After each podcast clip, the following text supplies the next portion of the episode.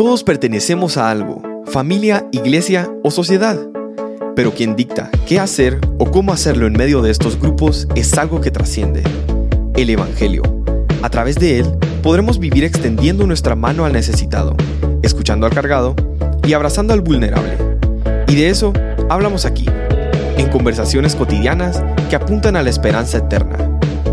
Bienvenidos a otra edición de Religión Pura el podcast de Alianza Cristiana para los Huérfanos. Hola, bienvenidos a otro episodio de Religión Pura. Hoy estoy aquí muy bien acompañada de mi amiga Claudia Luján.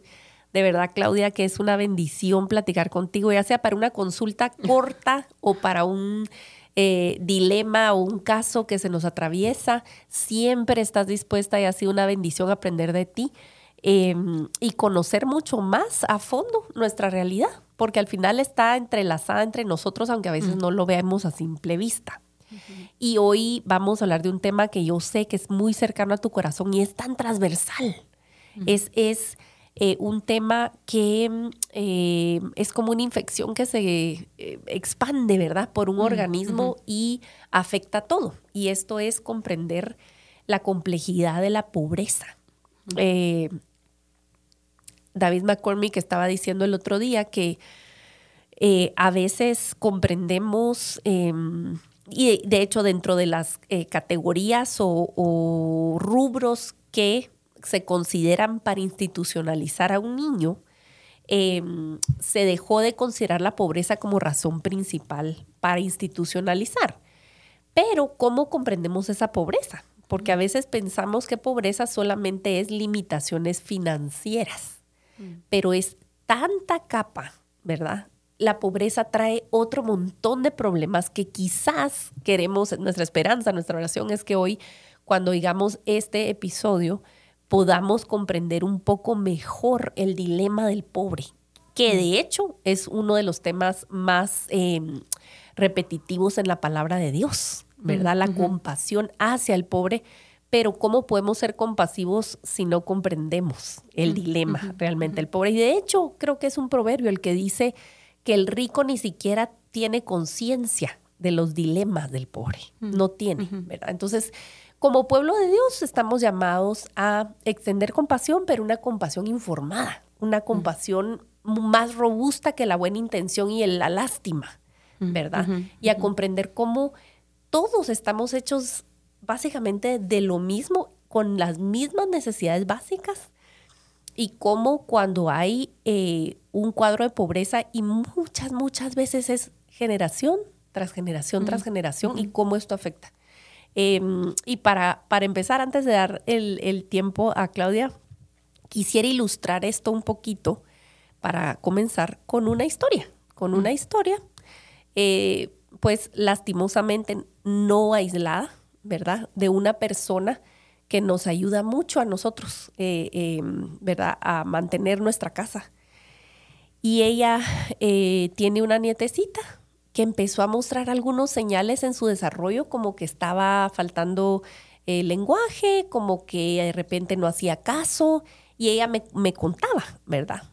Y yo le dije, mire, considere que de repente no es que la niña tenga algún problema cognitivo o que sea desobediente o rebelde, muy posiblemente está faltándole audición, ¿verdad? En efecto, pudimos eh, ayudar para que tuviera un diagnóstico y resultó confirmado, ¿verdad? De que la nena tiene sordera profunda. Em, conseguimos que tuviera asistencia y, recibe consultas gratuitas eh, cada cierto tiempo, pero, y esto es buena noticia, gracias a Dios por eso, pero ustedes saben lo que implica para una familia de escasos recursos moverse de un pueblo de Guatemala a la ciudad, con dos niños pequeños, una mamá sola, cuyo esposo está en Estados Unidos, en el caso clásico, ¿verdad?, de que se fue mojado, mm. le debe la vida al coyote, está trabajando de sol a sol en condiciones casi infrahumanas para pagar esa deuda, le manda lo poco que le queda a ella ella alquila un carro con alguien de la aldea que tiene carro para poder, y ni modo, le tiene que pagar la gasolina y su tiempo. Y, cuando ella entra a la consulta, a veces no puede entrar con los dos niños, tiene que dejar al niño pequeño con el conductor del, auto. Eso implica otro montón de riesgos. Em, en fin, le lleva todo un día y muchas horas de camino para atender a la niña cada cierto tiempo. Consiguieron una escuela que no es en su aldea, lo cual implica que tiene que gastar extra en transporte para llevar a la niña a la escuela que sí la puede atender en el otro pueblo. Y esto es una cadena y cadena y cadena de dificultades para una familia que tiene una niña con una necesidad especial. Mm. Esto solo es para ilustrar, digamos, que no solamente es, ah, qué tristeza, la niña tiene una dificultad auditiva.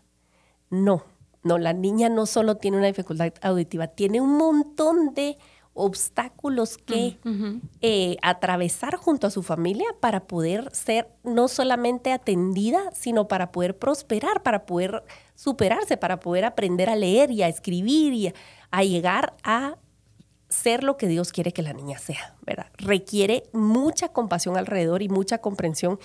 Y cuánto sueño que cada aldeíta tuviera un centro completo de salud donde se le pudiera atender. Mm. Pero entonces, digamos, esto es algo que tengo fresco, cercano, y que si todos eh, nos esforzáramos por escuchar a la gente a nuestro alrededor, sabríamos cuánto la pobreza impacta cualquier rutina que parece sencilla, no digamos cuando hay una necesidad. Entonces, Claudia, vos desde tu campo de trabajo social, hoy nos vas a ayudar a comprender mucho más esto, porque lo vivís mm, día a día. Bueno, pues primero estoy muy feliz de visitarles acá en su nueva casa, está muy linda. Em, segundo, sí, como tú bien decías, al final la pobreza tiene que entenderse ¿verdad? Y muchos que nos escuchan puede ser que, que tengan incomodidad, decir, no, no, yo sí no quiero sentir culpa, pues yo tengo una casa bonita y, y, está bien, no, el riesgo de este tipo de conversaciones es, número uno, o sentir culpa de lo que tengo, o eh, tal vez como naturalizar, como, bueno, hay que dar dinero y se acabó. Y, y, no, ¿verdad? Yo creo que el Señor nos manda a ser compasivos. Compasión significa sufrir con, ¿verdad? Mm. Eh, eh, entonces, puede ser que nunca hayamos tenido una condición de pobreza, pero sí podemos ser empáticos, ¿verdad? Sufrir con. Y eso es lo que nos permite ver más allá. algunos, no soy economista, obviamente, pero tratando de entender la pobreza, eh, se ha identificado que existe la pobreza monetaria, que es la carencia de dinero. Es decir, no me alcanzan mis ingresos para cubrir todo lo que mi familia necesita para comer o para eh, eh, vivir este mes. Esa es la pobreza monetaria.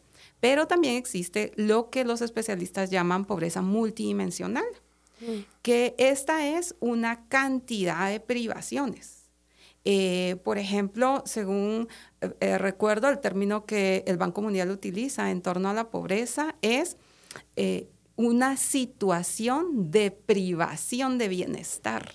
Hmm. Entonces, si entendemos eso, podemos ver de que la pobreza es más que no tener dinero, porque resulta que una persona en condición de pobreza puede ser que no tiene nacionalidad, es decir, no está inscrito en el Registro Nacional de Personas, pero yo tengo eh, recurso y yo tengo doble nacionalidad. Eh, por ejemplo, esta persona en condición de pobreza no habla el idioma eh, que más se habla en el país, sino únicamente su lengua materna, pero yo hablo tres idiomas, ¿verdad? Entonces empezamos a ver cómo nuestra, en este caso nuestra Guatemala, pero al final América en general es un país bien desigual, ¿verdad? Es decir, hay ricos muy ricos y pobres muy pobres. De hecho, se ha mostrado cómo el continente americano es el más desigual del mundo. Y esto no es como, uh, que bueno, sino es como hay tanta pobreza que se cae en miseria, ¿verdad? Entonces ya no es solo el tema económico, sino son ese montón de privaciones para una eh, calidad de vida. Y entonces tenemos menos capacidad cognitiva para enfocarnos en otras cuestiones que son bien importantes, como conectar con los hijos, como mi, eh, eh, eh, mi sentido de realización, entre otros elementos, incluso mi condición espiritual. ¿Por qué? Porque toda mi fuerza, todo mi tiempo, todo mi enfoque está en llegar a fin de mes. Entonces no es solo no tener dinero, sino es cómo se afecta la calidad de vida.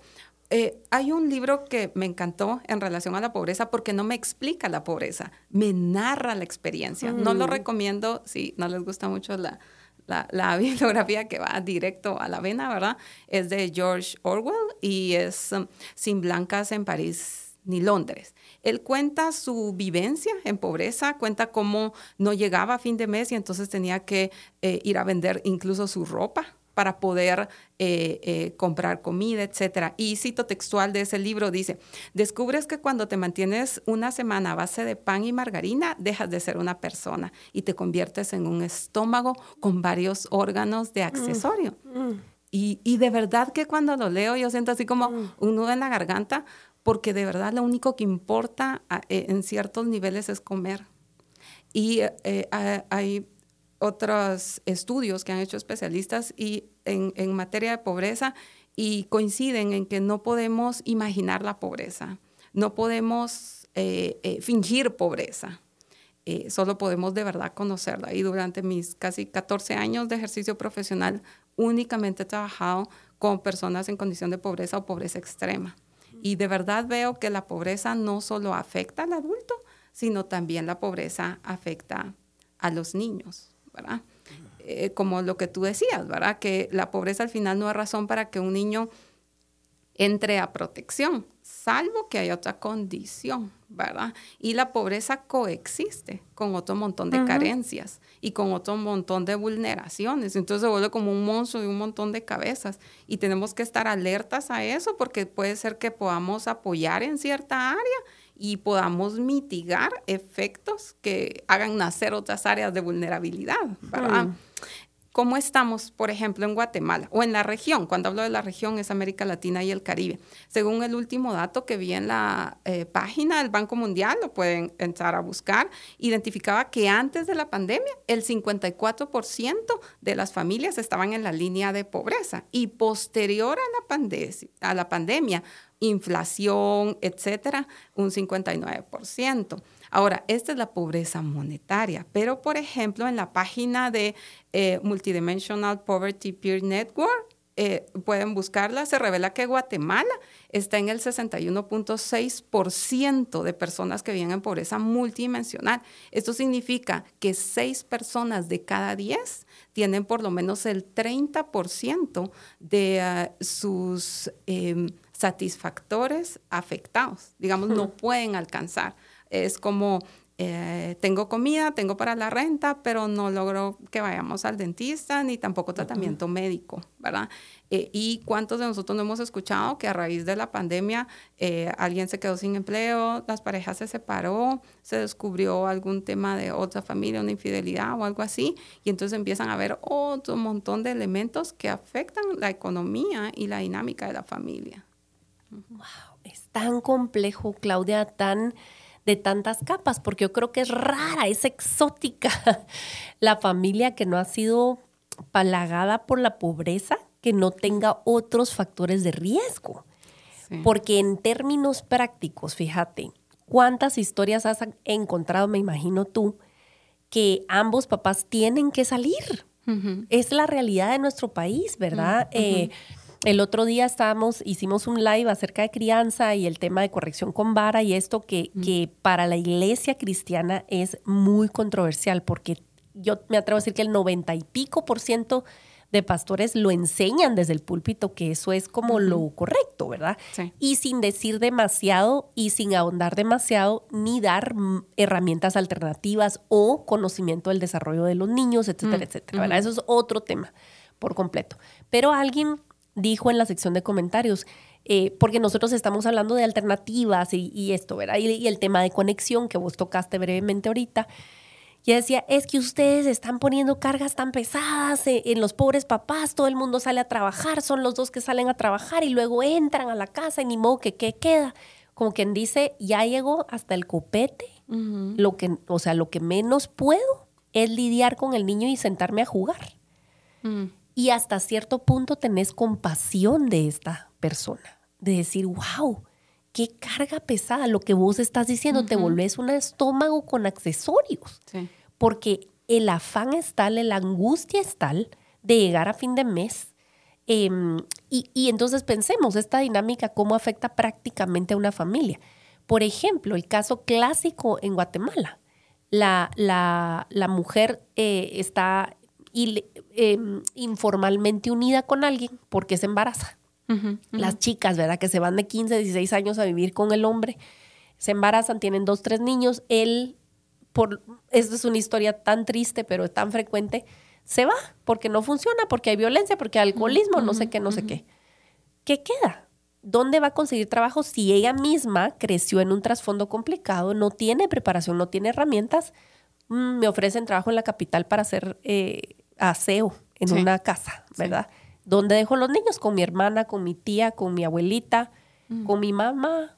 Y ahí les mando un poco de dinero cada mes y los vengo a ver cada seis meses, ¿verdad? Mm, y es como vemos este eh, espiral, ¿verdad? Descendente para una mm. familia que ya era vulnerable y se vuelve más vulnerable. Entonces, como es tanto, y cuando pensás en un panorama tan grande así, es abrumador si solo lo vemos como los hechos, decís, Ay, qué horrible. Y de verdad yo no quiero saber de esto. Mm. Pero creo que podemos empezar a enfocarnos en la esperanza. Y veo, Dios mío, ¿cómo nos llamaste a nosotros a ser agentes de esperanza?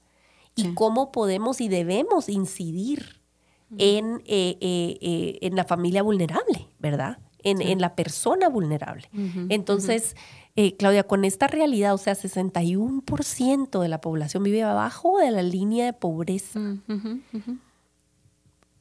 o sea, ¿qué, nos toca? ¿Qué, qué, cómo nos podemos mover? ¿Cómo podemos abrazar esta realidad sin ser fatalistas y tampoco ser triunfalistas, de decir, bueno, ya, todo el mundo que se esfuercen, vamos a trabajar duro y progresen y salgan adelante. Mm, Porque ojalá fuera tan simple.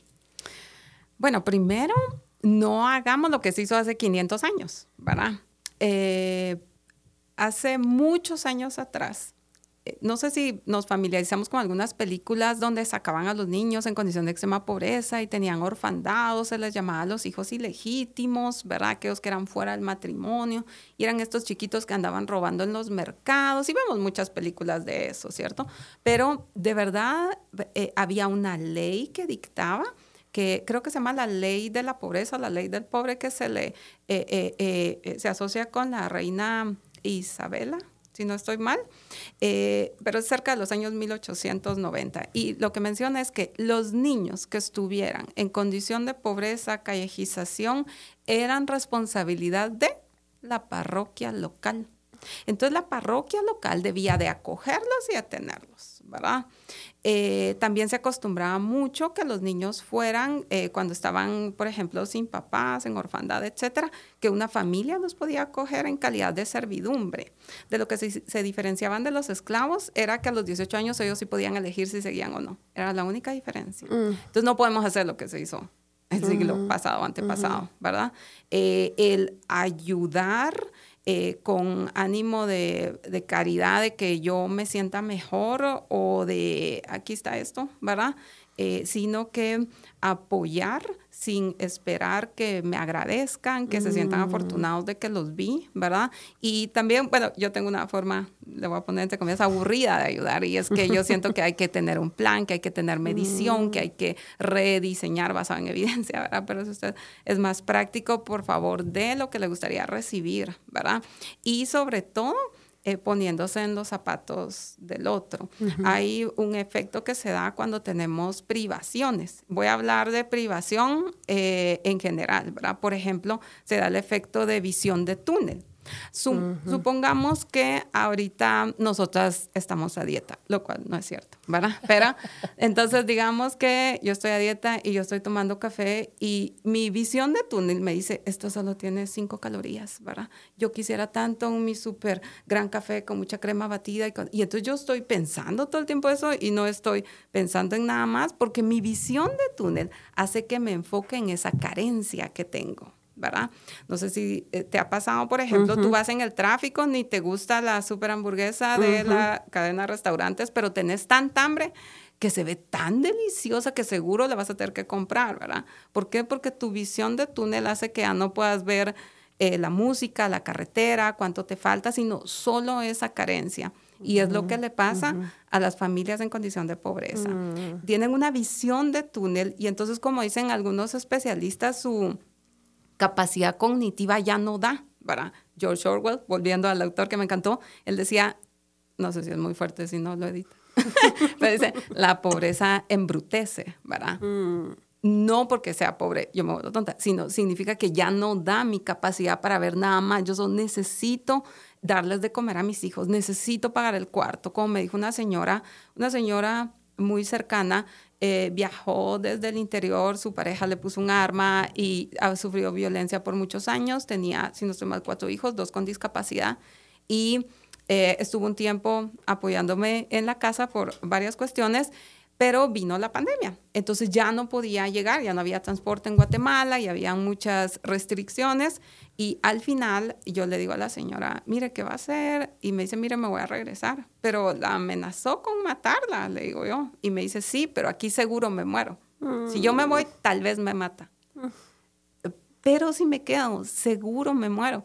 Y, me, y yo, le, yo pese a mis años de experiencia y demás, yo le digo, que, ¿cómo le puedo ayudar? ¿verdad? Y me dice, no, señor, ya no se puede porque me han venido a ayudar, pero me junté con tres libras de fideos y no tengo ni salsa y, y, no tengo ni, ni dinero para el gas, ni tampoco tengo para leña, ni tampoco puedo pagar el cuarto. Entonces ya lo llamé a él y él me viene a traer y, bueno, y así fue como regresó. Entonces, ¿qué es lo que pasa? Hay tanta pobreza y a veces queremos ayudar, pero eh, no nos ponemos en los zapatos del otro. Entonces, si queremos pensar en ideas prácticas para apoyar, número uno, necesitamos no repetir la historia del siglo pasado, donde era por pura filantropía, caridad, etcétera, ¿verdad? Eh, número dos, ponernos con total empatía, con compasión, sufrir con, ¿verdad? Y en función de eso poder apoyar. También el brindar servicios sociales, eh, terapia, eh, servicio médico, pagarle a alguien un chequeo dental, ¿verdad? Eh, por ejemplo, una asistencia a un dermatólogo o lo que, lo que se requiera, pero eso son como tratar de mitigar todas esas privaciones que tiene la familia. Usualmente no lo podría pagar, entonces yo puedo eh, cubrir este servicio, ¿verdad? Y por supuesto que si nos ponemos a pensar en las, la situación como nacional de tu país, te vas a hacer a un lado, porque es abrumador, porque no se puede, ni siquiera un gobierno completo en cuatro años va a solventar absolutamente nada. El asunto aquí es que tú te quedes pensando a quién puedo escuchar el día de hoy, a quién puedo ponerle atención y cómo puedo orar específicamente para aliviar una carga de esa persona que tengo frente a mí. Porque, porque no fuimos llamados a solucionar el problema de la pobreza. De hecho, Jesús dijo, entre ustedes siempre van a haber pobres, ¿verdad? Y no lo dijo en un tono como, bueno, entonces desentiéndanse y lávense las manos. Para nada, porque la misma palabra de Dios dice, un préstamo al pobre es un préstamo al Señor, él mismo pagará la deuda. Y también vemos a un Dios defensor de débiles y de viudas y de huérfanos, de los más vulnerables, de los más afectados, ¿verdad? Porque bíblicamente, obviamente, la viuda y el huérfano eran los que se quedaban monetariamente pobres, pero aparte todo, socialmente pobres, todo lo que venía por esa, por esa carencia principal, ¿verdad? De, la figura paterna en la casa. Em, entonces, al final de cuentas, ¿Es un escenario complicado? Lo es. Pero me encanta la definición que decís de compasión, sufrir con. Mm. Estoy dispuesto realmente a sufrir con la persona, procurar entrar en su mundo en una medida que me capacita para sentir un poco del dolor mm, y dolerte realmente y decir, me importa lo suficiente como para que yo me desprenda de un poco de lo mío para poder aliviar la carga de este. Porque recordemos ustedes, creo que la gente que escucha el podcast tenemos la bendición de por lo menos tener un dispositivo. Si nos estás escuchando, tienes un dispositivo eh, en, tu, en tu haber. Ya estás por sobre un montón de gente, ¿verdad? Tenemos esa fortuna. Em, yo pensaría que eh, al final de cuentas el Señor no nos demanda algo que no esté em, ya proveyendo, y nadie es incapaz de dar. Si ustedes eh, han escuchado el podcast, eh, hay un episodio que grabamos con eh, Ana y Uriel Esquer, donde hablan de la generosidad y de cómo ellos aprendieron a vivir abajo de sus ingresos, Es, una, es una disciplina que usen de vivir abajo de sus ingresos y que cuando el Señor los ha ido bendiciendo no es para adquirir lujos y, y disfrutan de lo que Dios les da. Ellos han aprendido a disfrutar de las bendiciones del Señor sin culpa, pero han entendido que lo que Dios da es para generosidad, porque hay un gozo mayor en eso. Entonces, hay un mensaje muy profundo para el pueblo de Dios, porque no puede ser que vivamos en un mundo donde se nos dice que somos sal y luz y llevar una vida cómoda y despreocupada teniendo gente amada de Dios entre nosotros. Ni siquiera es como, Claudia, ¿vos crees que es necesario irse a meter a un asentamiento o a un barrio rojo para encontrar desdicha? ¿Verdad que no? O sea, estamos completamente rodeados. Entonces, si abrimos los ojos y nos damos cuenta de lo que el Señor eh, ha puesto como oportunidades de servicio. Em, algo que hablamos afuera del aire, eh, ya para ir cerrando, es la manera de dar. Vos estás diciendo que hay una manera correcta e incorrecta, ¿verdad? Número uno, estás diciendo, observen por qué darle tres paquetes de fideos a una mujer donde no tiene electricidad, no tiene gas, no tiene para pagar eso, quizás ni agua ni chorro para prender el, eh, un chorro de agua en su casa para hervir los fideos, pero es esta desconexión de la realidad. Eh, pero ¿qué has visto tú? Y no quiero caer en criticar porque de verdad me enoja bastante, pero ¿qué has visto tú que es una buena práctica en el dar?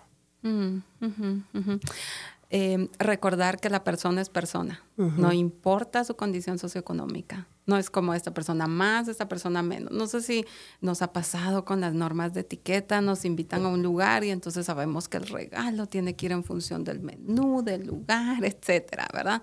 Pues un poquito, quitándole la vanidad a esto, eh, eh, ir en esa línea, recordar que la persona es persona y que yo no voy a dar algo que tal vez a mí no me gustaría recibir, ¿verdad?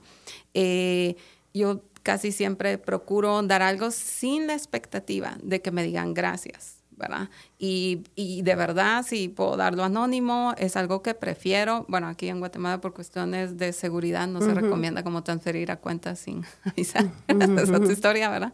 Pero eh, la verdad es de que, da, que la línea sea yo no voy a dar algo que a mí no me gustaría eh, recibir, ¿verdad? Eh, dignificar a la persona con lo que damos, ¿verdad? Y cuando, no sé si les ha pasado que a veces damos algo y la persona se pone a llorar y uno hasta se siente medio santo, ¿verdad? Y, y, y el recordarle a la persona, no, no, no, no, no se preocupe, no viene de mí, de verdad, agradezcale al Señor, agradezcale al Señor, porque Él fue el que dijo, ¿verdad? El que puso en mi corazón.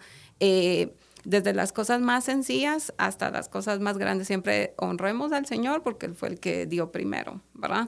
Eh, y algo también que a mí me encanta es de que no esperemos hasta diciembre, ¿verdad? Y que todos nos juntemos en diciembre en un lugar, sino desde ahorita podemos empezar a dar eh, a alguien que encontremos con necesidad, o si no, usted puede empezar a orar o puede abocarse en redes a instancias como acá en Religión Pura, ¿verdad? Y que le refieran a, un lugar donde usted pueda donar, pero que tenga esa práctica. Y si tiene niños, recuerde que hay ojitos viendo y involúcrelos desde ahora, porque a veces decimos, a este niño cómo es mal agradecido, en mi tiempo no había comida, pero ¿será que le hemos enseñado a ser agradecido y que hay otra realidad y no únicamente esta burbuja donde, pues gracias a Dios ha crecido, pero tiene que conocer otros, otros ambientes? Entonces, involucrarnos como familia para servir, para darle a otros sí es muy importante, ¿verdad? Y si no tenemos suficiente, eh, eh, eh, no sé, dinero o como un extra de despensa o algo así, ¿Qué tal de algo rico que hice, de una lasaña, de un pastel, el empacarlo bonito y el pensar a quién se lo puedo dar, al guardia del lugar donde vivo, a la persona de la limpieza, pero de forma digna, no como ahí quedó, ¿verdad? Sino bonito. creo que bueno, yo soy trabajadora social, así que una de las cosas que más me cuestionaba es, ¿de verdad, Claudia, le vas a solucionar la vida a esta persona? Y solo pudo venir del Señor algo que me liberó tanto y fue, no, no le voy a solucionar nada, pero le voy a hacer una sonrisa el día de hoy. Tal vez le voy a hermosear el día con este pequeño detalle, ¿verdad?